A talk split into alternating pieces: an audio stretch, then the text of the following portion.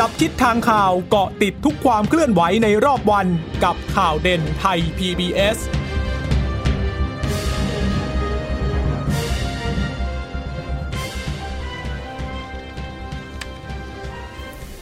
สวัสดีค่ะ ขอต้อนรับคุณผู้ฟังทุกท่านนะคะ เข้าสู่ข่าวเด่นไทย PBS ค่ะ ก็เจอกันเป็นประจำทุกวันจันทร์ถึงศุกร์เวลา 15 นาฬิกาอย่างนี้นะคะ ก็พบกับดิฉันพึ่งนภาคล่องพยาบาล และวันนี้คุณชนชยนันท์พร้อมสมัติก็ทำหน้าที่แทนคุณเจรชตาเยี่ยมรัศมีหนึ่งวันนะคะเนื่องจากว่าติดภารกิจนะคะ สวัสดีค่ะ คุณชนชยนันท์ค่ะค่ะ สวัสดีคุณผู้ฟังค่ะค่ะ คุณผู้ฟังสามารถรับฟังข่าวเด่นไทย PBS ได้นะคะผ่านทางเว็บไซต์ไทย PBS radio com หรือว่าจะฟังผ่านทางแอปพลิเคชันไทย PBS Podcast ได้ด้วยนะคะ ก็มาเจอกันเป็นประจำบ่ายๆอย่างนี้กับประเด็นข่าวสำคัญสำคัญที่เกิดขึ้นในรอบวันค่ะสำหรับวันนี้เรื่องของโควิด -19 ก็เป็นประเด็นที่เราก็ต้องให้ความสำคัญนะคะ เนื่องจากว่าก่อนหน้านี้เนี่ยก็มีรายงานว่าพบผู้ติดเชื้อ 2 คนนะซึ่งเป็นหญิงไทยนะที่เดินทางกลับมาจากสหรัฐอาหรับอิมิเรตแต่ว่าดูเหมือนว่าการถแถลงข่าวของเมื่อวานนี้น่าจะทำให้สถานการณ์นั้นมันมันมันมันลดโทนลงนะคะ เนื่องจากว่าผู้ติดเชื้อโควิด -19 เนี่ยเขาบอกว่าหญิงที่ติดเชื้อก็ผลสรุปออกมาแล้วนะคะ ก็คือเป็นเชื้ออ่อนๆ นี่แหละนะคะ คือไม่คือไม่พบเชื้อโควิด -19 แต่ว่าไปตรวจภูมิคุ้มกันก็บอกว่าผลนั้นอ่อนๆ ก็แสดงว่าติดเชื้อมาตั้งแต่อยู่ที่ต่างประเทศแล้วนะคะ ค่ะ ก่อนจะไปลงลึกในรายละเอียดที่ฉันขอฝากเตือนคุณผู้ฟังทางภาคเหนือนะคะ ทางภาคเหนือทางภาคตะวันออกเฉียงเหนือ วันนี้ถ้าข้างนอกห้องส่งของเราก็จะพบว่า มืดแล้วใช่ไหมฝนมาแล้วนะคะฝนมาแล้วก็กรมอุตุนิยมวิทยาก็ออกประกาศเตือนฝนตกหนักถึงหนักมากบริเวณประเทศไทยตอนบนนะคะ มีผลกระทบตั้งแต่วันนี้จนถึงวันที่ 23 สิงหาคมค่ะ ประกาศบอกแบบนี้ค่ะ บอกว่าร่องมรสุมกำลังแรงพาดผ่านภาคเหนือและภาคตะวันออกเฉียงเหนือตอนบน ในขณะที่ลมมรสุมตะวันตกเฉียงใต้ยังคงพัดปกคลุม ทะเลอันดามันตอนบนและ และประเทศไทย ลักษณะเช่นนี้ก็ทำให้ประเทศไทยตอนบนมีฝนตกหนักหลายพื้นที่ กับมีฝนตกหนักบางแห่งในภาคเหนือนะคะ ก็จังหวัดที่คาดว่าจะได้รับผลกระทบจากฝนตกหนักมากครั้งนี้นะคะ วันนี้กับวันพรุ่งนี้ที่ภาคเหนือก็ที่แม่ฮ่องสอนเชียงใหม่เชียงรายลำพูนลำปางพะเยา แพร่น่านอุตรดิตถ์นะคะ พิษณุโลก สุขโขทัยตากกำแพงเพชรพิจิตรและเพชรบูรณ์ภาคตะวันออกเฉียงเหนือก็เลย หนองบัวลำพู อุดรธานี หนองคาย บึงกาฬ นครพนม สกลนคร ชัยภูมิ ขอนแก่น กาลสิน มุกดาหาร ยโสธร ร้อยเอ็ด และมหาสารคาม ภาคกลางก็มีด้วยเหมือนกันนะคะ ที่นครสวรรค์ ลบบุรี สระบุรี อุทัยธานี ชัยนาทค่ะ ส่วนภาคตะวันออกก็มีที่นครนายก ปราจีนบุรี ชนบุรี ระยอง จันทบุรี แล้วก็ตราดนะคะอย่างเช่นเมื่อเช้าเนี้ยผู้สื่อข่าวเรารายงานมาก็มีอย่างน้อยสองจังหวัดแล้ว ตอนนี้ที่เกิดสถานการณ์น้ำท่วม ก็คือที่แพร่กับน่านนะคะ อันนี้เป็นผลจากอิทธิพลของพายุอะไรนะคะ ชื่ออะไรนะ นั่นใช่ปะอะไรเนี่ยฮีโกสอะค่ะ เป็นหางหางเป็นหางหางใช่ไหมคะ ใช่ มีผลนิดหน่อย แต่ว่าที่ที่โดยตรงก็คือร่องมรสุมค่ะ ค่ะ เพราะฉะนั้นพื้นที่ทางภาคเหนือ ภาคตะวันออกเฉียงเหนือ แล้วก็ภาคกลางบางส่วนก็ต้อง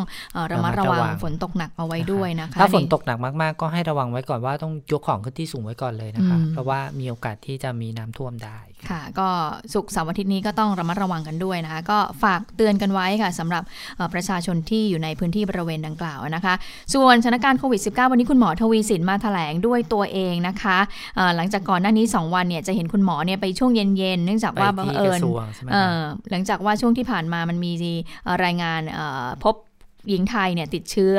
โควิด -19 แล้วก็ผลก็ออกมาแล้ว แต่ว่าวันนี้เนี่ยคุณหมอมาถแถลงก็เป็นไปตามที่คุณหมอบอกว่าคุณหมอเนี่ยจะมาถแถลงในวันที่ทางสบคชุดใหญ่เนี่ยมีการประชุมแล้วก็พิจารณา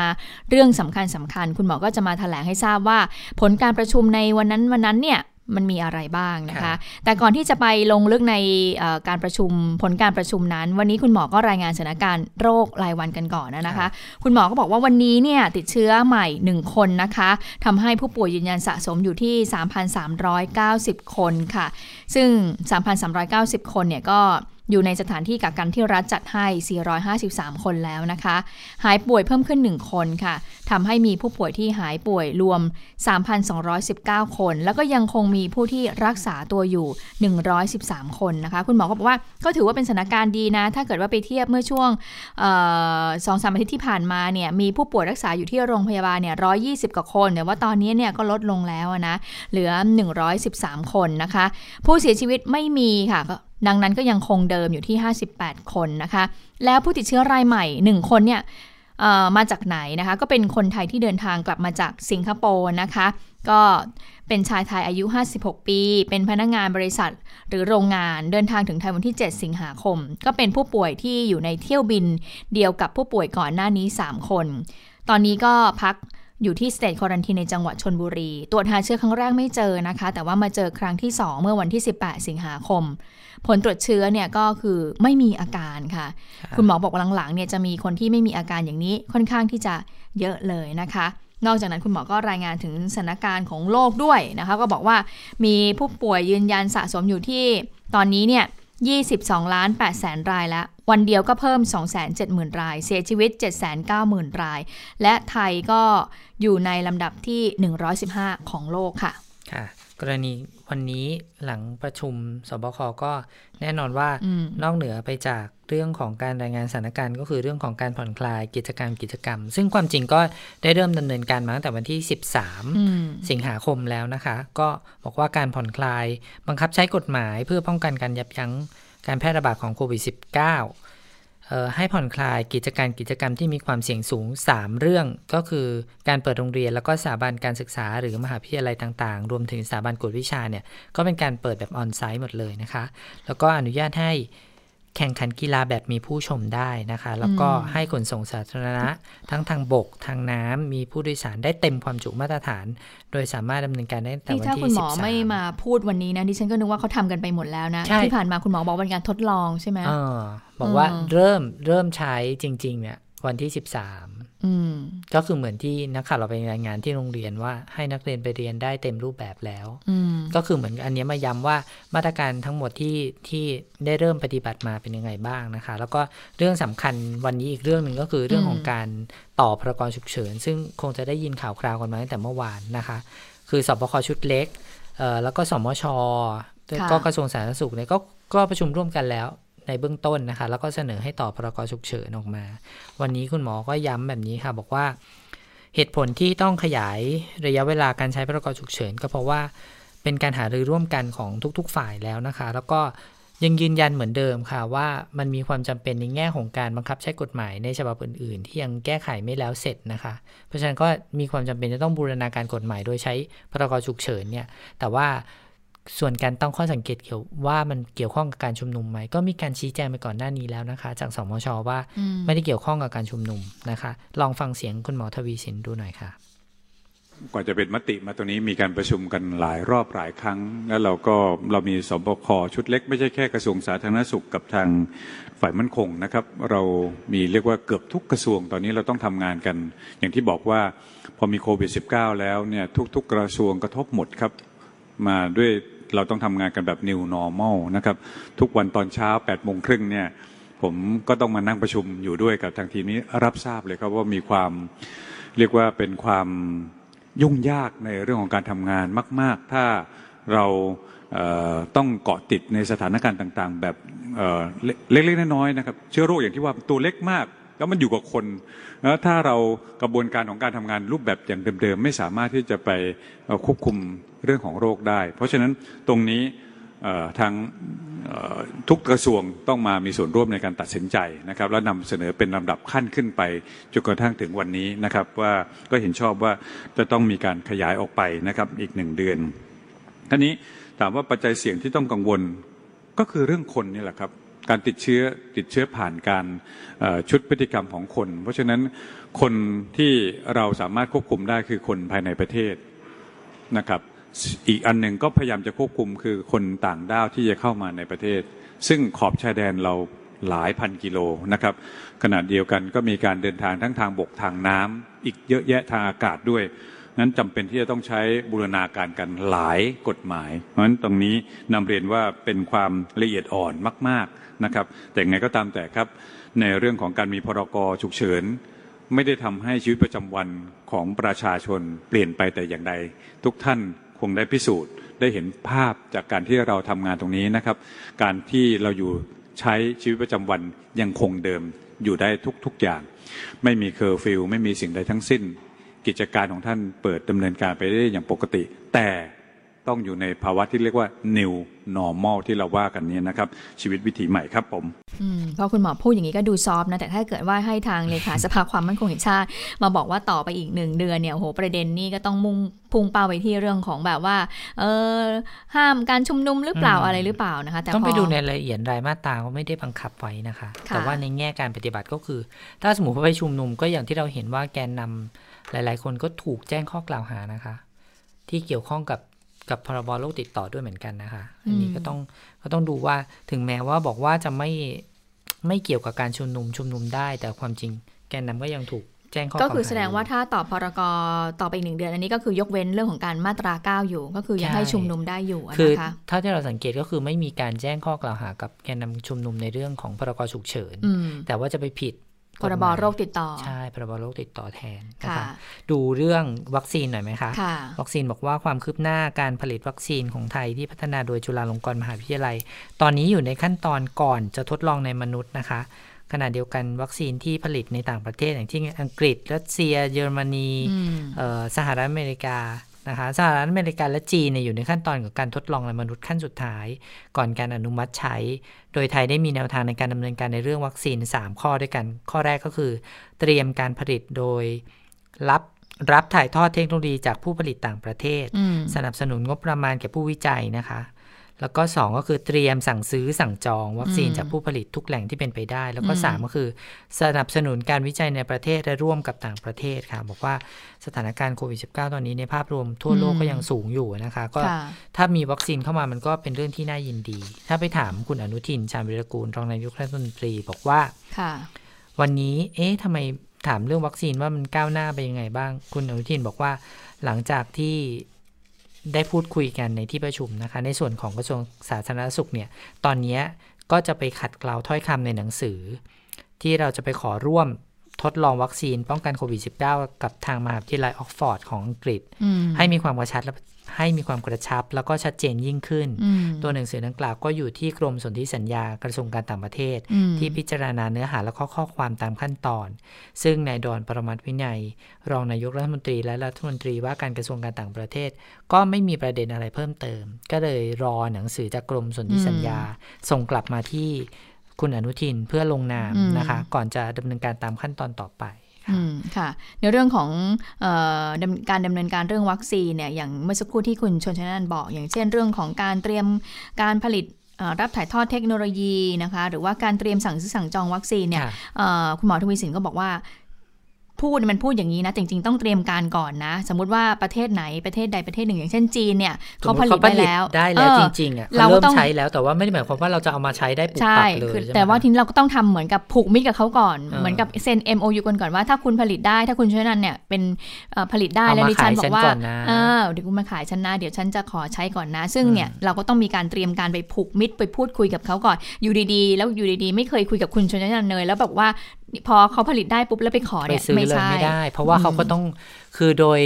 โดยรูปการตามปกติที่เราค่ะเข้าใจได้ก็คือเขาก็ต้องให้คนในประเทศเขาก่อนใช่ถูกไหมคะแล้วก็แบ่งสัดส่วนในการช่วยอืมเอ่อต่างประเทศด้วย เราถึงนะคะก็ต้องทำการทดลองเออวัคซีนโควิด -19 นี้ด้วยนะคะ แต่ว่าวันนี้เห็นบอกว่าจีนจีนเขาก็พูดย้ำนะบอกว่าถ้าเกิดเขาผลิตได้เนี่ยทั่วโลกจะได้ใช้อย่างแน่นอนนะนะอันนี้เป็นสิ่งที่จีนเขาพูดกันมานะคะอะทีนี้เมื่อสักครู่นี้คุณอนิทุนก็พูดไปบพูดไปบ้างแล้วนะคะ เรื่องของ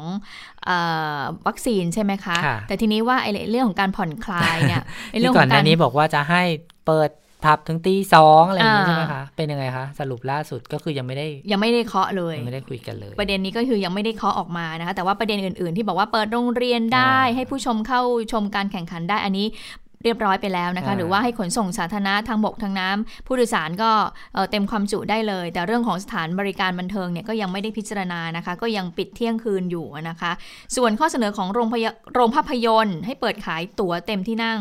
ร้อยเปอร์เซ็นต์นะคะหรือการเข้าชมการแข่งขันกีฬาแบบเต็มพื้นที่ก็ยังไม่ได้มีการหารือกันในวันนี้ ก็คือค่ะว่าที่เปิดให้ให้ผู้ชมเข้าเนี่ยก็คือแบบยี่สิบห้าเปอร์เซ็นต์ใช่ไหมเอ่อคะเปิดแบบมีระยะห่าง คือไม่ไม่ให้แออัดเกินไป แต่ว่าคืออยากให้ให้ให้คนผู้ชเข้ามมาได้เข้าไปได้แค่ยี่ สิบห้ายี่สิบห้าเปอร์เซ็นต์ของความจุอืมนะคะยังเข้าไม่ได้ร้อยเปอร์เซ็นต์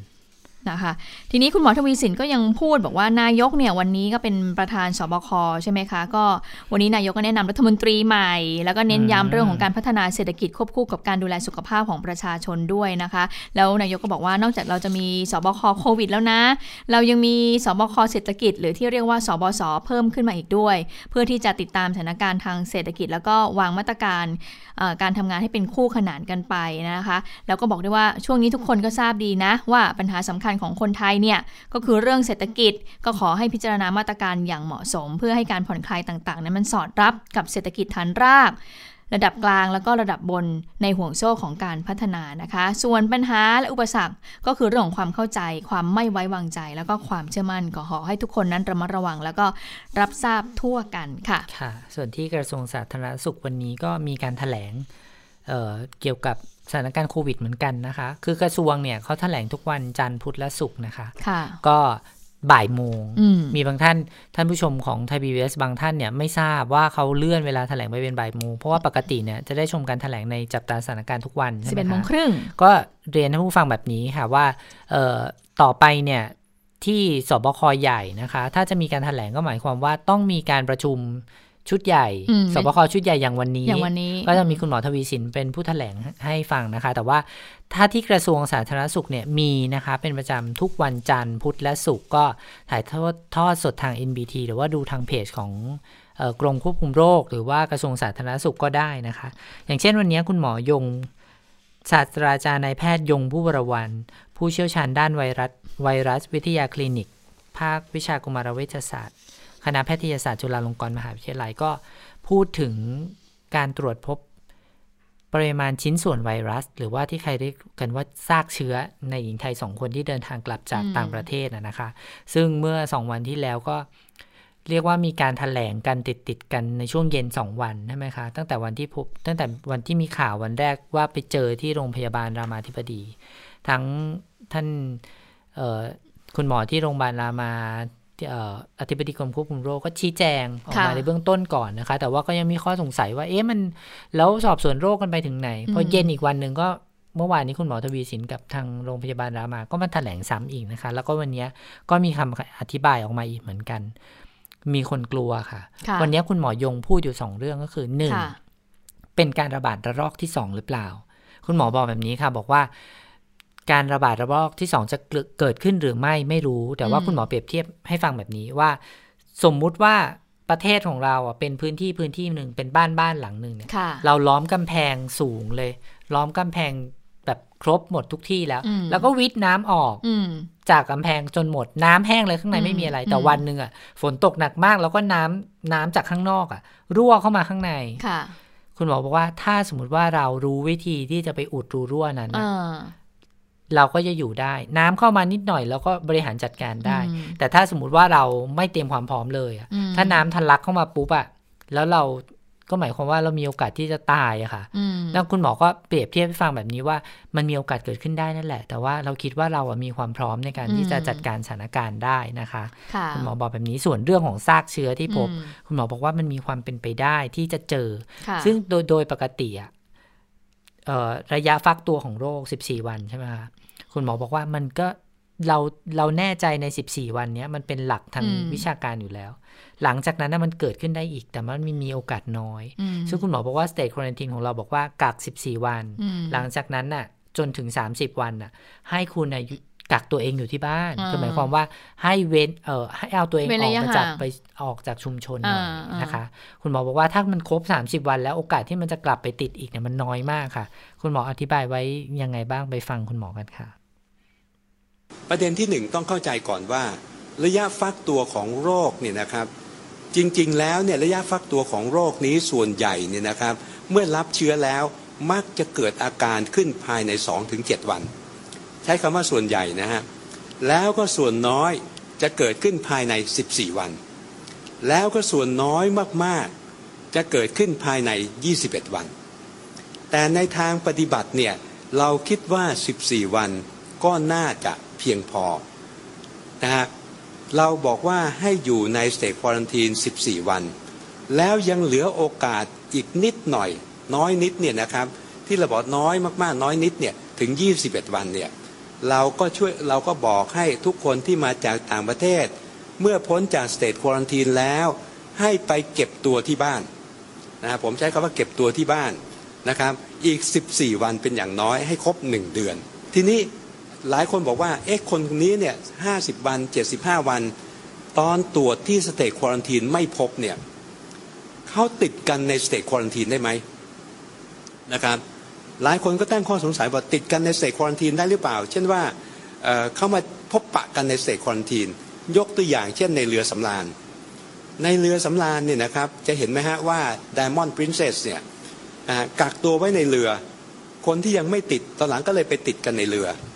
นะครับ เพราะฉะนั้นกฎเกณฑ์ของสเตทควอนตีนเราขณะนี้เนี่ยนะครับเราพยายามให้ทุกคน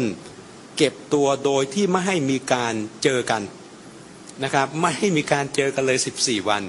นะครับหรือแม้กระทั่งคนภายนอกที่จะต้องไปสัมผัสกับเขาเราก็ยังไม่ให้เราก็ยังไม่ให้สัมผัสกัน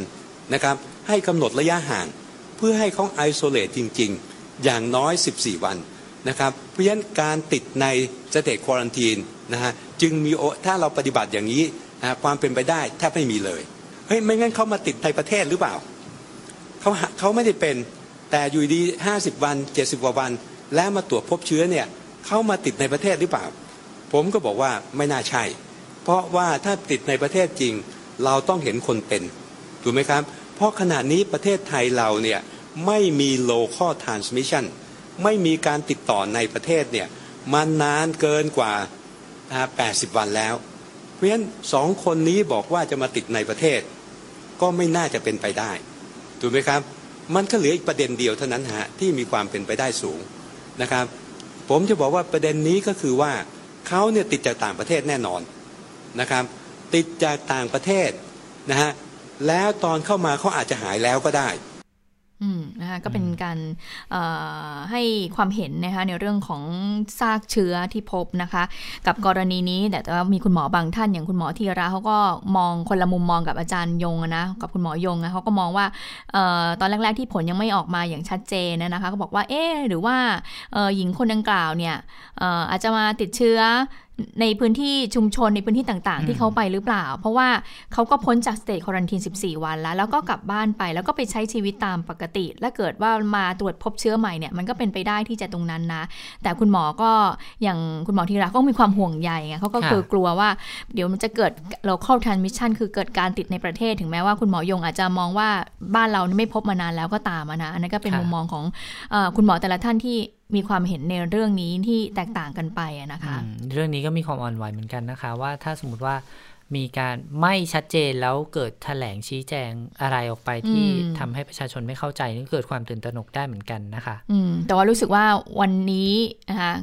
ตั้งแต่เมื่อวานนี้แล้วแหละ ทางกระทรวงสาธารณสุขเปลี่ยนแมสเซจในการสื่อสารกับประชาชนแล้วบอกว่า ติดเชื้อได้นะ แต่ว่าเราจะไม่ให้ให้เกิดการระบาด ก็คือว่าถ้าถ้ามีคนใดติดก็เหมือนที่คุณชนชนันเล่าให้ฟังเมื่อสักครู่ที่บอกว่าถ้ามีน้ำท่วมเข้ามาเนี่ยมันมันมันเกิดขึ้นได้นะ แต่ว่าทำยังไงไม่ให้น้ำมันมันสูงขึ้นแล้วน้ำเป็นน้ำท่วมที่เราอยู่กันไม่ได้เลยนะคะ ก็คือไม่ให้เกิดการระบาดแต่ว่าที่คุณหมอทุกคนเห็นตรงกันนะคะไม่เห็นแย้งเลยก็คือว่ามาตรการป้องป้องกันตัวของพวกเรายังต้องทำอยู่เหมือนเดิม หน้ากากอนามัยยังต้องสวมยังต้องล้างมือยังต้องใช้เจลแอลกอฮอล์ยังต้องทำอยู่นะคะค่ะ ก็ยังต้องทำอยู่แต่คุณหมอก็บอกว่าคุณหมอยงบอกว่าอย่าไปตั้งกาดสูงกันไปนะ เรื่องกาดสูงคือป้องกันตัวเอง แต่ว่าเรื่องของอย่าไปตั้งกาดสูงเกินไปของคุณหมอยงก็คือว่าที่ไปคาดหวังว่าจะต้องไม่มีการติดเชื้อเลย พอมีข่าวตรวจพบแล้วปรากฏเป็นไงคะ วันนั้นหุ้นตกเลยค่ะ เยอะด้วยนะคะหลุดไป 1,300 จุดเลยทีเดียวนะคะ ทีนี้คุณหมอก็เลยย้ำบอกว่าเนี่ยการระบาดเกิดขึ้นได้ แต่ว่าเราสามารถควบคุมได้ไม่ให้เกิดการเสียชีวิตนะคะค่ะไปเรื่องการเมือง ไปเรื่องของทะเลาะเบาแว้งกันก่อนนะคะ ซึ่งเป็นการเมืองก็ไม่ได้เรียกว่าอะไรดี เรียกว่าปัญหาส่วนตัวของคนการเมืองอย่างนั้นได้ไหมคะซึ่งจริงๆ มันไม่น่าเกิดขึ้นในสถานการณ์ที่เรามีม็อบน้องๆ นักเรียนนักศึกษาตอนนี้เลยคือเล่าง่าย ๆ แบบนี้ก่อนคือเมื่อวานเนี้ยเมื่อวานเนี้ยคือจริง ๆ มันไม่ได้เกิดขึ้นเมื่อวานนี้เรามันก่อนหน้านั้นเพราะว่าคุณมันมีชนวนมีชนวนคุณเต้คุณมงคลกิจอ๋อมงคลมงคลกิจสุขสินธารานนท์เนี่ยสสพัก ไทยศรีวิไลเป็นหัวหน้าพักด้วยนะคะไปแสดงความเห็น ใช่แสดงความเห็นก็มีนักข่าวมาถามนั่นแหละบอกว่าเนี่ยชุมนุมกันอย่างเงี้ยทำยังไงดี นายกควรจะต้องมีท่าทีกำหนดทิศทางยังไงอ่าแกก็ตามสไตล์แกเนาะอืมแกก็บอกว่าเนี่ยถ้าเกิดว่ามันควบคุมสถานการณ์อ่าไม่ได้ และในอนาคตเนี่ยมีการนัดชุมนุมกันแล้ววันที่เท่านั้นเท่านี้เดือนกันยาเนี่ย ถ้านายกคิดว่าเอาไม่อยู่เนี่ยอืมนายกลาออกไหมอืมนายกลาออกไปเพื่อให้สถานการณ์ดีขึ้น แล้วก็ให้สภาโหวตนายกกันใหม่อ่าเราเรายังมีตัวเลือกนายกอีกหลายเอคอนคือมีคนตั้งข้อสังเกตว่าแหมแกก็เสนอทางเลือกนี้สิเพราะว่าแกเป็นพรรคเล็กอ่าแต่ถ้าสมมติว่าเลือกตั้งใหม่แกก็โอกาสที่แกจะกลับมาเป็นก็ได้อีก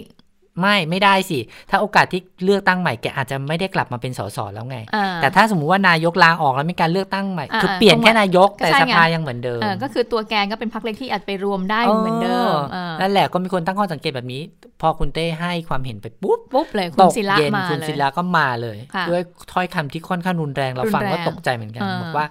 ตักน้ำใส่กระโหลกชะโงกดูเงาไหม ใครกันแน่ที่ควรจะต้องลาออก ตั้งแต่เข้ามาเนี่ยสร้างแต่ปัญหาเอาระเบิดเข้าสภาเอาก็ว่าไปต่างๆนั้นอ่านนะคะแล้วก็เมื่อวานนี้พอ แล้วก็มีเดี๋ยวก่อนมีวักทองด้วยอืมแล้วที่พูดอย่างเนี้ยเพอกล้วยหมดแล้วหรือยังไง โอ้ตายแล้ว เพราะว่าตอนนั้นมีวัฒกรรมเรื่องการแจกกล้วยอ่าบอกว่าเขาก็เปรียบนายกเหมือนว่ากล้วยเนี่ยก็คือเงินนั่นแหละเออไม่ใช่ไม่ใช่ นายกแจกกล้วยแบบว่าอ่า แจกกล้วยให้พักร่วมอย่างนี้แบบ ให้อับดูแลให้น้องๆพักร่วมยังอยู่ในในแถวอะไรอย่างนี้นะคะ ไม่ใช่สตุ้งสตางค์อืมทีนี้ก็เลยกลายเป็นว่าพอพอพอคุณศิลาพูดจบปุ๊บคุณมงคลกิจก็แบบโกรธอืมโกรธมากก็แบบอืมบอกว่า แชทโทรไปหา โทรทางไลน์ไปหา คุณศิลาไม่รับอืมคุณศิระบอกว่าเห็นแล้ว แต่ไม่รับเพราะออกไปข้างนอก ไม่ได้ว่างรับโทรศัพท์ คุณมงคลเอ่อคุณมงคลกิจอะคุณเต้อะก็อ่าส่งลิงก์ข่าวของสำนักข่าวหนึ่งอะไปให้คุณศิระอ่าเพราะว่าลิงก์ข่าวนั้นเขาก็อธิบายรายละเอียดที่คุณศิระอืมให้สัมภาษณ์อะนะคะอืมเหมือนโกรธแล้วก็ไม่ตอบอีกก็เลยแชทไปว่า อยากมีเรื่องไหมอืมอยากมีเรื่องมาเจอกันเลยดีกว่า อืมแล้วก็บอกว่าตัวเองอะเดินตามหาคุณศิระแล้วแต่ไม่เจออืมเนี่ยโทรไปก็ไม่รับยังไงอืมดีอะไรอย่างนี้เดี๋ยวก็คุณศิลาก็ไม่ได้ตอบอะไรนะคะ จนอืมคุณคุณเต้เนี่ย โกรธเองค่ะ หาเนื่องจากหาเขาไม่เจอ โกรธเองก็เลย โพสต์ข้อความลงไปบน Facebook ด้วยถ้อยคำที่ค่อนข้างรุนแรงพอสมควรว่าประมาณว่าจะไปทัดตีทัดต่อยเขานั่นแหเอละอเขาก็บอกว่าข้อความคนแรงกว่านี้ดิฉันไม่อ่านแรงนะคะ แต่ว่าประมาณว่าคุณศิระเอ่อถ้าเจอที่ไหนเนี่ย จะเอาให้ฟันร่วงหมดปากเลยนะ รู้จักฉันน้อยไปอืมเออพูดประมาณอย่างนี้นะคะตรูนั่นแหละตรูเออใช่ไหมค่ะเอออืมแล้วทีนี้คุณศิระก็เห็นบอกว่าโห มีพฤติกรรมอย่างนี้เหมือนกับว่าเป็นการข่มขู่กันเลยหรือเปล่า แต่โพสต์แบบนี้ไปจักพักแล้วลบนะคะค่ะอะแต่ก่อนที่จะไปลบเนี่ยก็เลยมันเป็นที่มาว่าวันนี้คุณศิระก็เลยไปแจ้งความอ๋อแต่ว่าเขาแคปทันว่างั้นเถอะเออไปแจ้งความดำเนินคดีกับคุณมงคลกิจนะคะไปฟังเสียงของคุณศิระในประเด็นนี้กันค่ะ การเป็นผู้แทนราษฎรเนี่ย มันมีเรื่องของจริยธรรมนะครับ แล้วก็ เป็นบุคคลที่ตัวแทนประชาชนนะครับ และต้องปฏิบัติตามจริยธรรมที่รัฐธรรมกำหนดไว้นะครับ นี่กลายกลายเป็นว่านี่หรือผู้แทนราษฎร นี่หรือสภาผู้แทนราษฎรอันทรงเกียรตินะครับ ต้องกราบเรียนท่านประธานชวนดีดภัยนะครับว่าท่านจะจัดการเรื่องนี้อย่างไรนะครับ มีผู้แทนราษฎรในสภาของท่านนะครับ มีพฤติกรรมเยี่ยงนักเลงอย่างนี้ นะครับ อันนี้อันนี้คุณศิระพูดตอนที่หลังจากที่ไปแจ้งความแจ้งความแล้ว แจ้งความที่ทุ่งดำเนินคดีสองห้องค่ะอืมดำเนินคดีในข้อหาคูข่มขู่คุกคามอ่าเอาข้อความนั้นแหละ ข้อความฟันร่วงหมดปากนั่นแหละเออคนละหมดผ่าเออไปแล้วก็อ่าบอกว่าข่มขู่คุกคามอ่าแล้วพอเสร็จจากที่แจ้งความเสร็จปรากฏว่า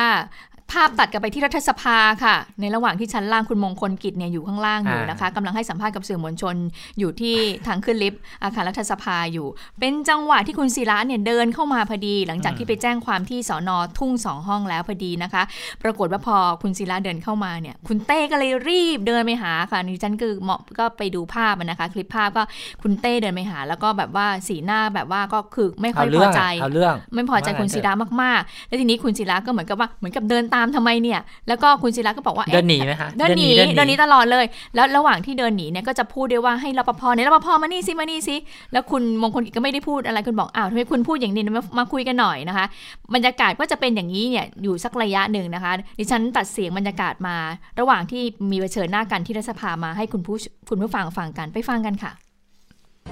ดูนะครับอะดูบัตรไปบัตรไปทำหน้าที่คุณทำไมเวลาพูดในคทำหลิน้าปที่คุณก่อนใครเป็นคนเริ่ม เอาเถอะใครเป็นคนเริ่ม ไม่ต้องมาพูดกับผมใครเป็นคนเริ่ม ไม่ต้องมาพูดกับผม จับภาพไว้ใครหาเรื่องใครนะจับภาพไว้เอาตำรวจนะแล้วก็ถ่ายถ่ายรูปแล้วก็รายการประธานชวนนะประชาชนเห็นไหมว่าการเกิดอะไรขึ้นกับสภาผู้แทนราษฎร อืม ก็เป็นตัดเสียงมาให้ฟังนิดหบาน่งอยช่วงนะบางตอนอืมเขาบอกนี่เขาเล่าผู้สื่อข่าวเล่าแบบนี้ค่ะค่ะบอกว่า พอพอเจอกันใช่ไหมอ่าคะคุณคุณศิลาก็ถามคุณมงคลกิจว่า แล้วลบโพสต์ทำไมโพสต์ใน Facebook อะเออลบทำไมเออแต่คุณมงคลกิจบอกว่าไม่ได้ลบ นิ้วก้อยมันไปโดน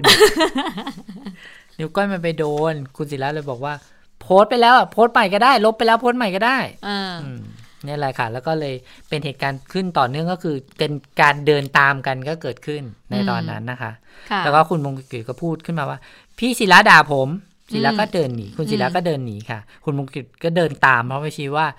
ด่า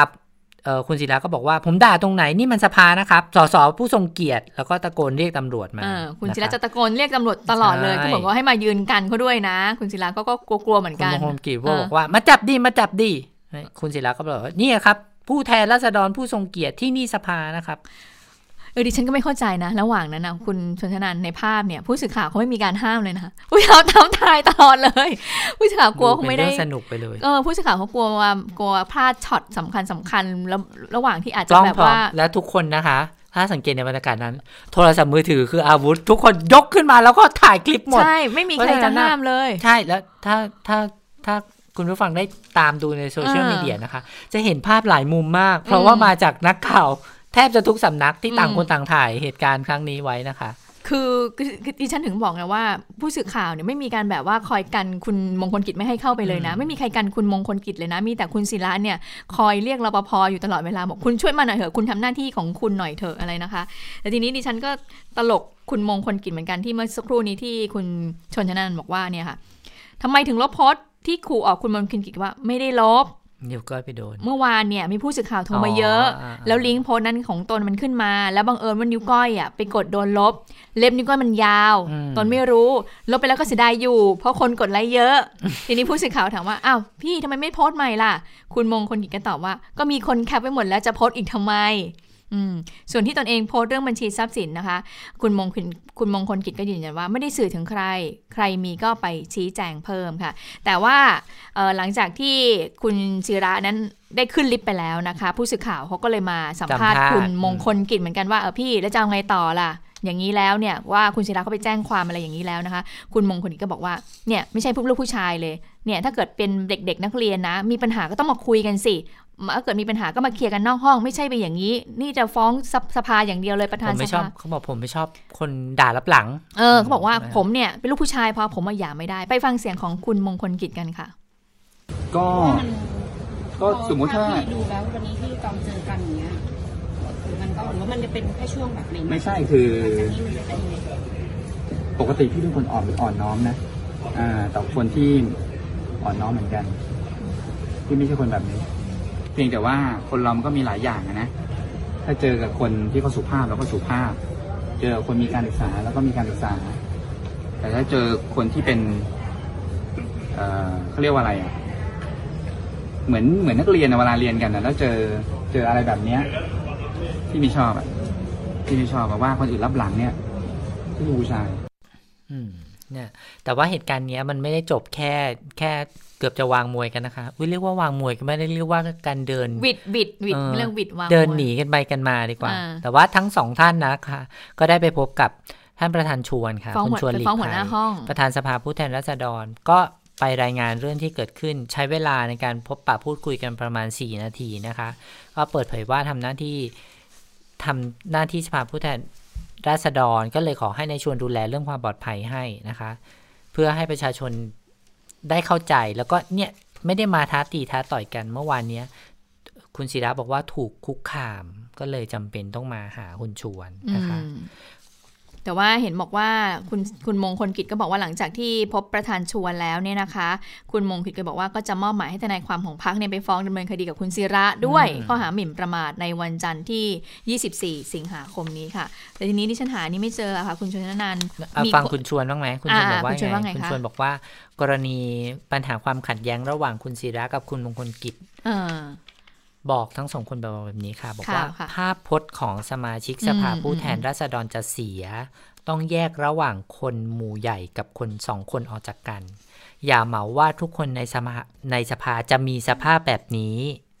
ตนตั้งใจว่าจะให้ทั้งสองคนได้พบกันและคุยกันอืมเพราะว่าถ้าไม่คุยกันจะยิ่งขัดแย้งกัน โดยอืมนายศิระยืนยันว่าจะส่งเรื่องให้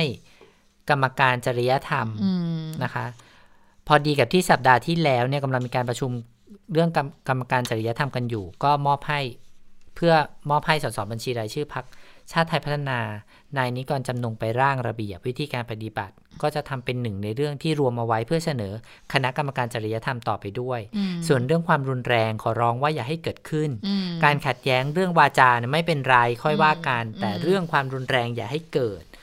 ตนพยายามที่จะเชิญทั้งสองฝ่ายมาคุยกัน แต่ทั้งคู่ไม่ยอมมาคุยกันอืมโดยคนที่จะยืนกรานว่าจะไม่ขอคุยก็คือนายศิระ ซึ่งทางฝ่ายนายมงคลกิจเองไม่ต้องการเช่นกันอืมเมื่อถามว่าหากปล่อยให้มีการต่อยหรือการตีกันในสภาจริง ๆ จะมีบทลงโทษยังไงบ้าง ในชวนกล่าวย้ำว่าบอกแล้วไงว่ายังไงก็ไม่ให้เกิดขึ้นอืมผมคิดว่าดีที่สุดคือ เอาคำพูดของแต่ละฝ่าย มารวบรวมเรียบเรียงว่าเริ่มต้นอย่างไร ใครเป็นผู้ก่อเรื่องขึ้นมาอืมและเรื่องตามมาอย่างไร นะคะ ส่วนเรื่องที่บอกว่าจะเอาให้ฟันร่วงหมดปากเลย เขาก็ยืนยันว่าเขาจะไม่ทำนี่คุณชวนบอกแบบนี้ค่ะแล้วทีนี้ว่าเวลาเกิดอะไรขึ้นกับคุณศิระมันก็ต้องมีเอ่อมีคนหนุนใช่ไหมเอ่อแล้วคนหนุนเนี่ยก็ไม่ใช่ใครที่ไหนก็คือคนที่ก่อนหน้านี้ที่คุณเอ่อปารินานี่เอง เพราะว่าก่อนหน้านี้จะเห็นว่าที่เวลาคุณปรินาเขามีเรื่องในกรรมาธิการปปชเออเพราะฉะนั้นก็จะมีใช่ไหคุณศิระเนี่ยคอยอยู่ข้างๆเป็นกำลังใจ เพราะฉะนั้นแล้วเนี่ยอกจากที่แล้วทั้งสองคนก็จะร่วมมือกันในใช่การต่อต้านท่านเสรีพิสุทธิ์เตมียเวทใช่ไหมคะพอคราวนี้เนี่ยคุณศิระเนี่ยมีปัญหากับคุณมงคลกิจเนี่ยเพราะฉะนั้นคุณปรินาก็ต้องอืมออกมานะคะ ซึ่งคุณปรินาก็พูดถึงเรื่องนี้นะคะ บอกเออคุณมงคลกิจบอกว่า ถือว่าไม่มีวุฒิภาวะของสมาชิกสภาผู้แทนราษฎรนะ การกระทำเช่นนี้เนี่ยเมื่อออกไปสู่สายตาของประชาชนทำให้ภาพลักษณ์ของสภาเนี่ยเสื่อมเสียชื่อเสียง ถูกเหมารวมว่าสสเนี่ยมีนิสัยนักเลงกันทั้งสภาเลย เพราะฉะนั้น วันนี้เนี่ยจะปล่อยให้ปลาเน่าตัวเดียวเหม็นทั้งข้อไม่ได้ ทั้งข้อข้องทั้งข้องทั้งข้องค่ะไม่ได้ทั้งข้องนะคะ แล้วทีนี้คุณปรินาก็เลยบอกว่าก็จะไปยื่นหนังสือต่อ ท่านประธานชวนเพื่อให้ตรวจสอบจริยธรรมของคุณมงคลกิจว่ามีพฤติกรรมที่เหมาะสมเนี่ยจะเป็นตัวแทนของประชาชนต่อไปอีกหรือไม่นะคะ แล้วก็มองด้วยว่าสภาเนี่ยไม่ควรจะปล่อยผ่านเรื่องนี้ไป เพราะคิดว่าไม่ถูกต้องประเทศมีกฎหมายบังคับใช้ ไม่ใช่อยู่ดีวันดีคืนดีเนี่ยเดี๋ยวคุณมงคลกิจก็จะมาลุกขึ้นมาข่มขู่ทำร้ายใครตามอำเภอใจอีกนะคะ อันนี้ก็เป็นสิ่งที่คุณปารีนานั้นพูดเอาไว้ค่ะ ค่ะ มาดูที่ความเคลื่อนไหวของเด็กๆ เรื่องอการชุมนุมกันบ้างนะคะ มีหลายแห่งหลายที่ เออวันนี้มีไหมคะวันนี้ วันนี้ไม่มีนะคะ แต่ว่า แต่ว่าก็สำหรับเด็กๆ โรงเรียนมัธยมเนี่ย ก็จะมีความยังมีความเคลื่อนไหวกันอยู่นะคะ แล้วก็สำหรับนักศึกษามหาวิทยาลัยอย่างเกษตรศาสตร์เนี่ยก็มีการนัดหมายการวันที่ 23 สิงหาคมนะคะ ที่ลานคนเมืองค่ะ23 สิงหาคมก็วันอาทิตย์นี้ ใช่วันอาทิตย์นี้ที่ลานคนเมืองอืมนะคะลานคนเมืองก็คือเสาชิงช้านั่นเองนะคะอืม ก็กลุ่มนิสิตมหาวิทยาลัยเกษตรศาสตร์เพื่อประชาธิปไตยนะคะเขาจะใช้ชื่อว่าหนึ่งคนล้มล้มร้อยคน จะยืนเพราะทุกคนคือแกนนอืมำแล้วก็แฮชแท็กว่า เพราะทุกคนคือแกนนำอืมนะคะก็บอกว่าสืบเนื่องจากวันที่ 16 สิงหาคม คณะประชาชนปลดแอกได้ประกาศแถลงจุดยืน การเคลื่อนไหวข้อเรียกร้อง 3 ข้อ 2 จุดยืนและ 1 ความฝันนะคะก็บอกว่าหนึ่งในเรื่องนั้นก็คือการหยุดคุกคามประชาชน ในการใช้สิทธิและเสรีภาพนะคะแต่บอกว่า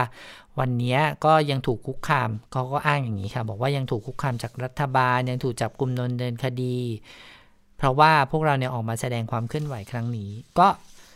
บอกว่าแกนนำแค่เป็นคนถ่ายทอดความรู้สึกจากประชาชนเท่านั้น ประชาชนที่ทนไม่ไหวกับหน้าเผด็จการหนึ่งคนล้มร้อยคนจะยืน เพราะทุกคนคือแกนนำค่ะ ก็นัดกัน 15นาฬิกาวันที่ 23อืม นี้นะคะค่ะ ก็เป็นความเคลื่อนไหวนะคะ หลังจากที่เมื่อวานนี้เนี่ยทางตำรวจก็ควบคุมตัวแกนนำไปเอ่อตามหมายจับเรียบร้อยแล้วนะคะ แล้วก็ศาลก็ให้ประกันตัวแกนนำออกมาแล้วนะคะ ก็มีการพูดเหมือนกันว่าการที่ตำรวจเนี่ยมีการออกหมายเรียกออกหมายจับตรงเนี้ยก็คือเพื่อที่จะเอ่อลด ความเคลื่อนไหวที่เกิดขึ้นแหละนะคะ อาจจะให้เอ่อให้ให้ชะลอชะลอบ้างในช่วงนี้ไม่ใช่แบบว่าชุมนุมติดติดๆกันไปนะคะ ก็คือให้มีเรื่องของคดีเนี่ยเข้ามาเกี่ยวข้องเขาบอกว่าเป็นอันนี้ก็เป็นกลยุทธ์อย่างหนึ่งที่อืมเขามีการวิพากษ์วิจารณ์กันว่าตำรวจก็เลยต้องแบบว่าใช้วิธีการแบบนี้เออออกเพื่อหมายเรียกอเพื่อกหมายจับทำให้อะนะคะ ให้หวาดอืบ้างม ให้หวั่นหวั่นบ้างนะคะอืมเผื่อว่าความรุนแรงในการแสดงออกจะน้อยลงค่ะแต่ว่าถ้าไปดูในโรงเรียนมีโรงเรียนโรงเรียนแห่งหนึ่งค่ะ ออกแถลงการณ์เหมือนกัน ถ้าเราจะเห็นภาพก็คือว่าน้องๆที่ออกมาชู 3 นิ้วใช่ไหมคะค่ะก็แล้วก็ทางกระทรวงศึกษาธิการบอกว่าอะปล่อยเขาอืมเราต้องจัดเวทีอืมให้เขาได้แสดงออกอืมใช่ไหมคะเอ่อหรือว่าน้องๆมา ถือกระดาษขาวปิดหน้า หรือว่ามีการแสดงออกเชิงสัญลักษณ์อีกหลายอย่าง แต่ว่ามีในโรงเรียนนี้นะคะ มีการออกแถลงการณ์มาว่า มีเด็กกลุ่มที่เขาไม่ได้ร่วมเคลื่อนไหวพวกเนี้ยเขาถูกบูลลี่นะคะถูกรังแกทางโซเชียลจนเด็กอะหวาดกลัวอืมเด็กกลุ่มที่ไม่ได้เห็นด้วยกับน้องๆที่ไปเคลื่อนไหวชูสามนิ้วเนี่ย มีอยู่ในโรงเรียน แต่ว่าเขากลัว เพราะว่า เหมือนกับเพื่อนบอกว่าอ้าวแล้วทำไมเธอไม่คิดแบบฉันล่ะอืมทำไมเธอถึงทำแบบนี้อืมทางโรงเรียนค่ะดิฉันไม่เอ่ยชื่อแล้วกันเป็นโรงเรียนชื่อดังทางย่าแถว ถ้าใครรู้จักดี แถวแถวบางกระบือออืมเป็นโรงเรียนมัธยมหญิงล้วนนะคะเขาบอกว่า เออมีหนังสือออกมาจากทางโรงเรียน เรื่องการเรียกร้องทางการเมืองโดยอ้างประชาธิปไตยค่ะดิฉันขอสรุปคร่าวๆเขาเล่าเหตุการณ์แบบนี้ค่ะ บอกว่า ในช่วงเวลานี้มีนักเรียนหลายคนพยายามที่จะใช้พื้นที่ของโรงเรียนเพื่อประเด็นในทางการเมือง โดยมีความฝักใฝ่ขบวนการทางการเมืองนอกโรงเรียน เพื่อให้มีการเปลี่ยนแปลงทางการเมือง ในลักษณะที่เสี่ยงต่อความผิดทางกฎหมายและ สร้างความไม่สงบภายในโรงเรียน ซึ่งโรงเรียนได้เปิดโอกาสให้นักเรียน มีสิทธิและเสรีภาพในการแสดงความเห็น ตามสมควรในกรอบของกฎหมาย และต้องอยู่ในกฎระเบียบของโรงเรียน ซึ่งต้องไม่กระทบการเรียนการสอน และสร้างความเดือดร้อนรำคาญ หรือก่อความแตกแยกความเกรงกลัวในหมู่นักเรียนด้วยกัน และผู้อำนวยการโรงเรียนก็ยังเปิดโอกาสให้นักเรียนมัธยมทุกระดับชั้น พูดคุยกันแล้วก็แสดงความคิดเห็น ซึ่งน่าจะเป็นเรื่องที่เข้าใจทุกคน แต่ปรากฏว่านักเรียนกลุ่มดังกล่าว กลับ กระทำการไม่เป็นตามไปตามหลักประชาธิปไตย ใช้วิธีข่มขู่นักเรียนที่เห็นต่าง จึงเกิดความหวาดกลัวในหมู่นักเรียน และเป็นที่มีความเป็นห่วงในกลุ่มของผู้ปกครองนะคะอืมก็ดังนั้นเพื่อทำรงไว้ซึ่งเกียรติภูมิของโรงเรียน ทางโรงเรียนจึงใคร่ขอ ใช้สิทธิ์ของโรงเรียน ไม่อนุญาตให้นักเรียนที่ก้าวล่วงสถาบันพระมหากษัตริย์ และกระทำการใด ๆ ที่ขัดต่อกฎระเบียบของโรงเรียน ไม่ว่าจะเป็นระเบียบการเคารพธงชาติ และการข่มขู่นักเรียนอื่น ตั้งแต่บัดนี้เป็นต้นไป หากนักเรียนฝ่าฝืน โรงเรียนจะลงโทษตามกฎระเบียบ และหากเป็นเรื่องผิดกฎหมาย โรงเรียนไม่อาจปกป้องนักเรียนจากการถูกดำเนินคดี หรือถูกเจ้าหน้าที่เข้ามาจัดการตามกฎหมายได้ จึงเรียนมาเพื่อทราบขอให้ผู้ปกครองดูแลนักเรียนอย่างใกล้ชิด และโรงเรียนพร้อมจะให้ความร่วมมือกับผู้ปกครองในการดูแลอบรมนักเรียน ดังที่เคยปฏิบัติเสมอมา หากผู้ปกครองคนใดไม่พอใจเรื่องที่โรงเรียนแจ้งนี้ โรงเรียนยอมรับ สิทธิ์ของผู้ปกครองที่จะนำนักเรียนลาออกไปเรียนโรงเรียนอื่น อืมก็ค่อนข้างที่จะตอบโต้กันอย่าง ก็เข้มข้นพอสมควรอืมนะคะ ใช่ แต่เรื่องของบูรี่เนี่ยนายกก็ออกมาบอกถ้าก่ดิอนฉัหนน้าเอ่นี้ยแล้วชื่อโรงเรียนขึ้นมาก็คืออ๋อเลยใช่ไหมอ๋อเลยว่าทำไมแสดงออกในลักษณะแบบนี้ อืมต้องอยู่ในแปลว่าต้องอยู่ในพื้นที่ตรงตรงนั้นด้วยนะ จุดยุทธศาสตร์อะไรบางอย่างอะนะคะ แต่ทีนี้เรื่องของบูลลี่ก็น่าเป็นห่วงเหมือนกันนะคะเพราะว่าแน่นอนว่ามันจะไม่มีมันมันจะคิดเหมือนกันหมดอะมันคงไปมันไม่ได้นะครัคะบมันก็อาจจะมีคิดต่าง ถ้าเกิดจะมาบูลลี่กันอย่างนี้มันก็น่าเป็นห่วงน้องๆ นักเรียนเหมือนกันนะคะอะก็คงจะมีให้เห็นกัน อะทีนี้เรื่องของการแก้ไขรัฐมนูญซึ่งเป็นหนึ่งในข้อเรียกร้องของน้องๆเออนักศึกษานะคะ วันนี้ผู้หลักผู้ใหญ่ ตอนนี้ก็พยายามที่จะเดินหน้าทำตามข้อเรียกร้องของออน้องๆนั่นแหละนะคะ โดยในฝั่งของพรรคประชาธิปัตย์วันนี้ก็มีความคืบหน้านะคะ โดยคุณชินวรบุญเกียรติสส พรรคประชาธิปัตย์ในฐานะ รองประธานคณะกรรมการประสานงานพักร่วม หรือวิปรัฐบาลก็มีการพูดถึงความคืบหน้าในการยื่นยติร่างแก้ไขรัฐธรรมนูญนะคะ โดยบอกว่าพรรคประชาธิพรรคประชาธิปัตย์เนี่ยก็มีการประชุมกันไปแล้ว ซึ่งที่ประชุมเนี่ยก็เห็นด้วยกับวิปรัฐบาล โดยจะเสนอเป็นยติเป็นร่างเดียวนะคะ ในนามของพรรคร่วมรัฐบาล ประเด็นหลักสำคัญก็คือแก้ไขมาตรา 256 แล้วก็ ให้มีการจัดตั้งสสร โดยบอกว่าจะไม่แตะหมวด 1 ซึ่งเป็นหมวดทั่วไปแล้วก็หมวด 2 คือสถาบันพระมหากษัตริย์ไปฟังเสียงของคุณชินวรกันค่ะ เราจะเสนอยติร่วมกันเป็นร่างเดียวในนามพรรคร่วมรัฐบาลนะครับ ซึ่งก็จะมีประเด็นหลักคือแก้ไขมาตรา 256 แล้วก็ให้มีการจัดตั้งสสรนะครับ ซึ่งในขณะนี้ก็ทาง คณะทำงานของพรรคร่วมรัฐบาลก็ได้เตรียมในการที่จะเสนอร่างเเพื่อเอาประเด็นที่เป็นข้อเสนอของแต่ละแต่ละพรรคเนี่ยมารวมกันนะครับก็ต้องการที่จะให้การเสนอขอแก้ไขกฎหมายรัฐมนูญเนี่ยเป็นเอกภาพ และสามารถที่จะนำไปสู่การแก้ไขได้จริง แต่อย่างไรก็ตามพรรคประชาธิปัตย์ก็ย้ำว่าเรายังยืนยันในประเด็นที่พรรคได้มีความเห็นมาตั้งแต่เบื้องต้นนะครับว่า เราเห็นด้วยกับการที่จะให้มีสสรเข้ามายกร่าง แต่ว่าต้องไม่ไปแตะมาตราหมวดหนึ่งและหมวดสองนะครับ ที่เกี่ยวข้องกับหมวดทั่วไปและหมวดพระมหากษัตริย์ นอกจากนั้นประเด็นใดที่เป็นประชาธิปไตยมากยิ่งขึ้น เราก็ยินดีที่จะสนับสนุน โดยเฉพาะประเด็นในเรื่องที่เกี่ยวข้องกับบทเฉพาะการ ก็มอบหมายให้สสรซึ่งจะมีการจัดตั้งขึ้นต่อไปเนี่ยมาอ่า มาดูและปรับปรุงแก้ไขกฎหมายรัฐธรรมนูญให้เป็นประชาธิปไตยตามที่ที่พักได้ได้มีมีมีมติไปแล้วครับ ค่ะค่ะ ซึ่งนอกจากคุณชินวรแล้วก็มีคุณเทพไทยเสนาพงศ์นะคะที่ออกมาพูดถึงบอกว่านอกจากเอ่อแก้ไขรัฐธรรมนูญ2ประเด็นคือมาตรา 256 แล้วก็ตั้งสสรแล้วนะคะ ก็บอกว่ายังเห็นด้วยที่ควรจะแก้ไขรัฐธรรมนูญในบทเฉพาะการ ก็คือมาตรา 269 ถึง 272 ที่เกี่ยวกับวุฒิสมาชิก ซึ่งเนี่ยตรงนี้แหละเป็นประเด็นที่ชัดเจนที่สุดในการสืบทอดอำนาจ และเป็นที่ต่อต้านของนักศึกษา ดังนั้นคุณเทพไทยก็เลยมองว่า แก้เพียง 2 ประเด็นเนี่ยมันไม่ตอบโจทย์น้องๆนะ เพราะฉะนั้นเนี่ยตนเนี่ยจึงสนับสนุนเรื่องนี้นะคะ ก็สนับสนุนเรื่องของการแก้ไขอำนาจของวุฒิสมาชิกก็ต้อค่ะงดูเพราะว่าเงื่อนไขการแก้แก้ไขรัฐธรรมนูญฉบับนี้คงไม่ง่ายนะคะ เพราะว่ารัฐธรรมนูญถูกเขียนมาให้แก้ยากอะพูดง่ายอืมๆนะคะ ก็ต้องรอดูกันต่อไป ส่วนสถานการณ์ในต่างประเทศคงต้อง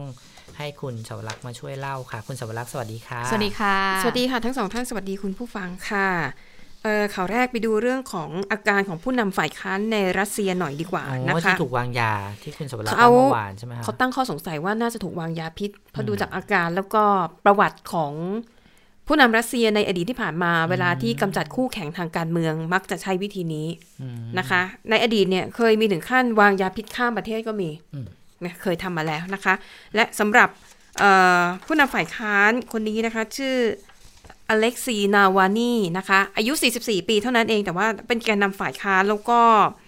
ตอนนี้เนี่ยอาการค่อนข้างหนักนะคะ อยู่ในโรงพยาบาลที่เขตไซบีเรีย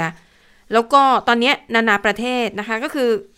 แนวร่วมฝ่ายค้านของรัสเซียเนี่ยเขาก็พยายามติดต่อไปยังพันธมิตรที่มีอยู่ในหลาย ๆ ประเทศว่า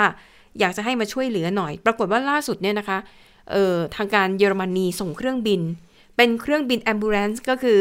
เป็นเครื่องบินที่เขาออกแบบมาสำหรับรับผู้ป่วยโดยเฉพาะ ส่งไปที่รัสเซียแล้วนะคะ หวังที่จะไปรับตัวนายนาวานีที่ตอนนี้อาการโคม่าอยู่ในห้อง ICU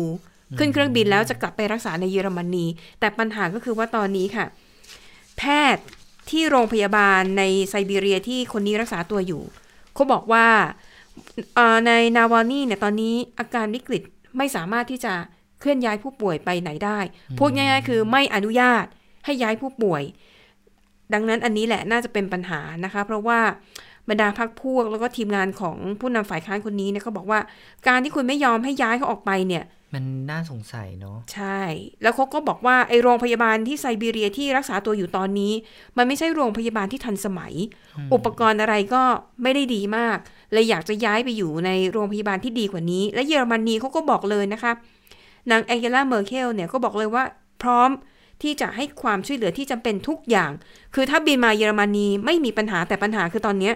จะออกจากโรงพยาบาลได้ไหมนะคะ แล้วก็มีล่าสุดนะคะในแพทย์ของรัสเซียเนี่ยออกมาแถลงบอกว่าผลการตรวจเลือดแล้วก็ปัสสาวะของผู้นำฝ่ายค้านเนี่ยเขาบอกว่าไม่พบสารพิษ ซึ่งอันนี้เนี่ยมันก็เลยทำให้หลายฝ่าย ไม่แน่ใจว่าเป็นข้อมูลที่ถูกต้องจริงหรือเปล่า เพราะว่าอะอย่างที่ทราบกันดีว่า ตอนนี้ผู้นำของรัสเซียก็คือวลาดิเมียร์ปูตินเนี่ยพูดง่ายๆ คือมีอำนาจล้นฟ้าอืมและการจะกำจัดคู่แข่งยิ่งอยู่ในประเทศรัสเซียเนี่ย อะไรมันก็ทำง่าย เพราะว่าทุกอย่างก็คืออยู่ภายใต้อำนาจ การควบคุมของปูตินหมดนะคะ ดังนั้นอันนี้เป็นอีกประเด็นหนึ่งที่เอ่อนานาชาติเขาจับตาดูอยู่นะคะค่ะแล้วก็ถ้าหากปล่อยไว้แล้วไม่ได้รับการรักษาที่ทันท่วงทีอาจจะเสียชีวิตได้อืมนะคะ ทีนี้ก็ต้องอะ เป็นอีกประเด็นหนึ่งที่ต้องติดตามกันต่อไปนะคะ แล้วดูว่าแรงกดดันจากนานาชาติเนี่ยจะสามารถจะช่วยได้ไหมช่วยได้หรือเปล่านะคะ ส่วนเรื่องของโควิด -19 นะคะ ที่สวีเดน ซึ่งเราทราบกันดีว่าสวีเดนเนี่ยเป็นหนึ่งในไม่กี่ประเทศนะคะ ที่ไม่ใช้มาตรการล็อกดาวน์ไม่ปิดเมือง ไม่เน้นให้คนสวมหน้ากากอนามัย แต่ก็ค่ะบอกว่าก็ใช้ชีวิตกันตามปกตินั่นแหละนะคะ ปรากฏว่า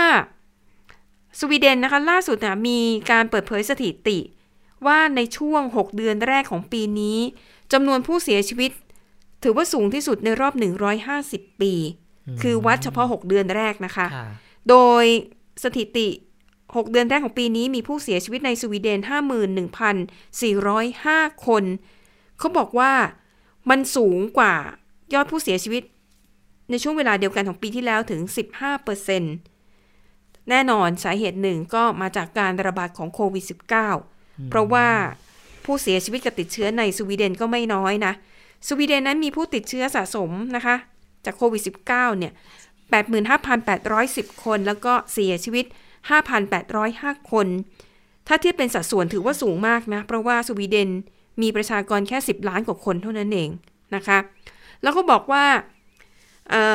ร้อยห้าสิบปีที่แล้วเนี่ยเคยมีเหตุการณ์คนเสียชีวิตเยอะ ๆ แบบนี้เหมือนกันนะคะ แต่ว่าตอนนั้นสวีเดนเนี่ยเผชิญกับปัญหา ความแห้งแล้ง ประชาชนนั้นเกิดภาวะอดอยาก ในปีนั้นนะคะมี 2,412 คนเสียชีวิตเยอะ เพราะว่าอดอยากนะคะ แล้วก็เลย อันนั้นก็เป็นสาเหตุสำคัญแต่ว่าเขาบอกว่าตอนนั้นประชากรแค่สี่ล้านกว่าคนเขาบอกถ้าเทียบสัดส่วนแล้ว เอ่อก็ถือว่าก็ถือว่าน่ากังวลนะ สำหรับจำนวนผู้เสียชีวิตของสวีเดนที่เกิดขึ้นในตอนนี้ นอกจากนี้ค่ะเขาบอกว่าจำนวนประชากรทั้งประเทศเนี่ย ก็ยังต่ำที่สุดในรอบ 15 ปีด้วยอืมอันนี้สาเหตุเพราะว่ามันไม่มีการอพยพเข้ามาของแรงงานต่างชาติ เพราะว่ามันมีการคือต่อให้สวีเดนไม่ปิดพรมแดน ประเทศอื่นเขาก็ปิดกันหมดอืมดังนั้นก็เท่ากับว่า คือไม่มีคนเดินทางเข้าอยู่ถูกแล้วต้อง มันก็เหมือนเป็นการปิดประเทศไปโดยปริยายนะคะ โดย ตัวเลขผู้อพยพเข้าเมืองนะคะ ในปีนี้ครึ่งปีแรกเนี่ยเอ่อลดลงไปถึง 37 34.7เปอร์เซ็นต์นะคะ อันนี้ก็เป็นสถานการณ์ในสวีเดน ซึ่งตอนแรกเนี่ยสวีเดนเนี่ยเขาคิดว่าเขาจะปล่อยให้คนใช้ชีวิตกันตามปกติ แล้วคนมันจะสร้างภูมิคุ้มกันหมู่ขึ้นมาเอง ที่เรียกว่าก็เหมือนกับที่ทำคิดตอนแรกๆนั่นแหละ ใช่ใช่นะคะ แต่ปรากฏว่าจนถึงตอนนี้ผ่านไป 6 เดือนเนี่ย คนที่มีภูมิคุ้มกันแบบกลุ่มเนี่ยมันไม่ได้เยอะอย่างที่ควรจะเป็น คือจำนวนประชากรที่มีภูมิคุ้มกัน ที่ควรจะมีภูมิคุ้มกันแล้วมันจะป้องกันการระบาดได้อะคือจะต้อง 70-90%ของจำนวนประชากร ซึ่งยากมากพูดจริงใช่ แต่ตอนเนี้ยประชากรมีภูมิคุ้มกันแค่ 7.3%เท่านั้น ค่ะ คนที่มีภูมิคุ้มกันได้หมายความว่าต้องป่วยแล้วหายนะคะ หรือไม่ก็อาจจะ ติดเชื้อแต่ไม่แสดงอาการใช่เออแต่มีภูแต่มิก็คุ้มต้องกันนั่นแหละเขาจะต้องหายก่อนใช่ถึงจะสร้างภูมิคุ้มกันขึ้นมาได้อืมนะคะดังนั้นสวีเดนก็เหมือนกับเป็นประเทศตัวทดลองอะเนาะที่ทำให้เรารู้ว่าต่อให้ใช้ชีวิตตามปกติเนี่ยมันก็ไม่ได้สร้างใช่ไม่ได้ช่วยสร้างภูมิคุ้มกันหมู่มากเท่าที่เราอยากจะเห็นค่ะนะคะเรื่องหน้ากากอนามัยเป็นเป็นปัญหาแบบเขาก็ยังไม่ใส่อยู่ดีนะเนาะจนถึที่งตอต่านงปเนี้ยระเทศก็ยังไม่ใส่กันอยู่ดีนี่ต้องเมื่อเช้านี้ฟังข่าวนะคะ ที่สายการบิน American Airlines มีค่ะมีผู้หญิงคนหนึ่งไม่ยอม ใส่หน้ากากอนามัยแล้วก็ขึ้นเครื่องอยู่คนค่ะเดียว แล้วก็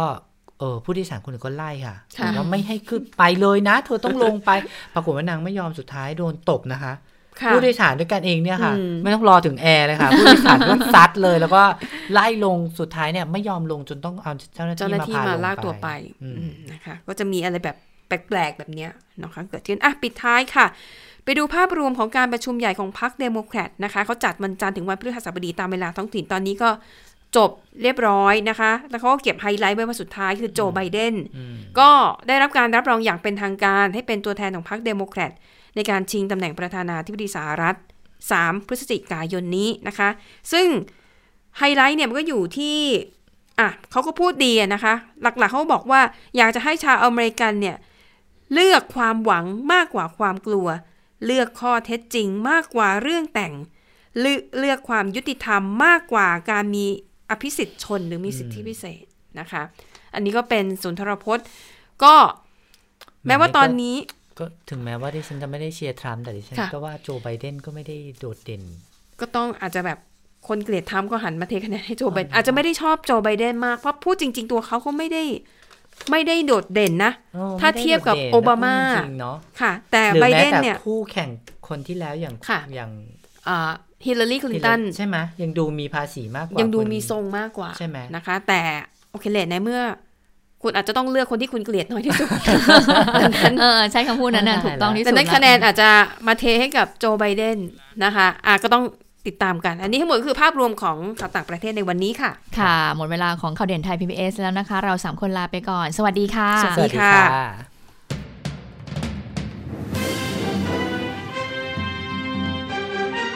ติดตามข่าวเด่นไทย PBS ได้ทุกวันจันทร์ถึงศุกร์เวลา 15 นาฬิกา ทางไทย PBS ดิจิทัล Radio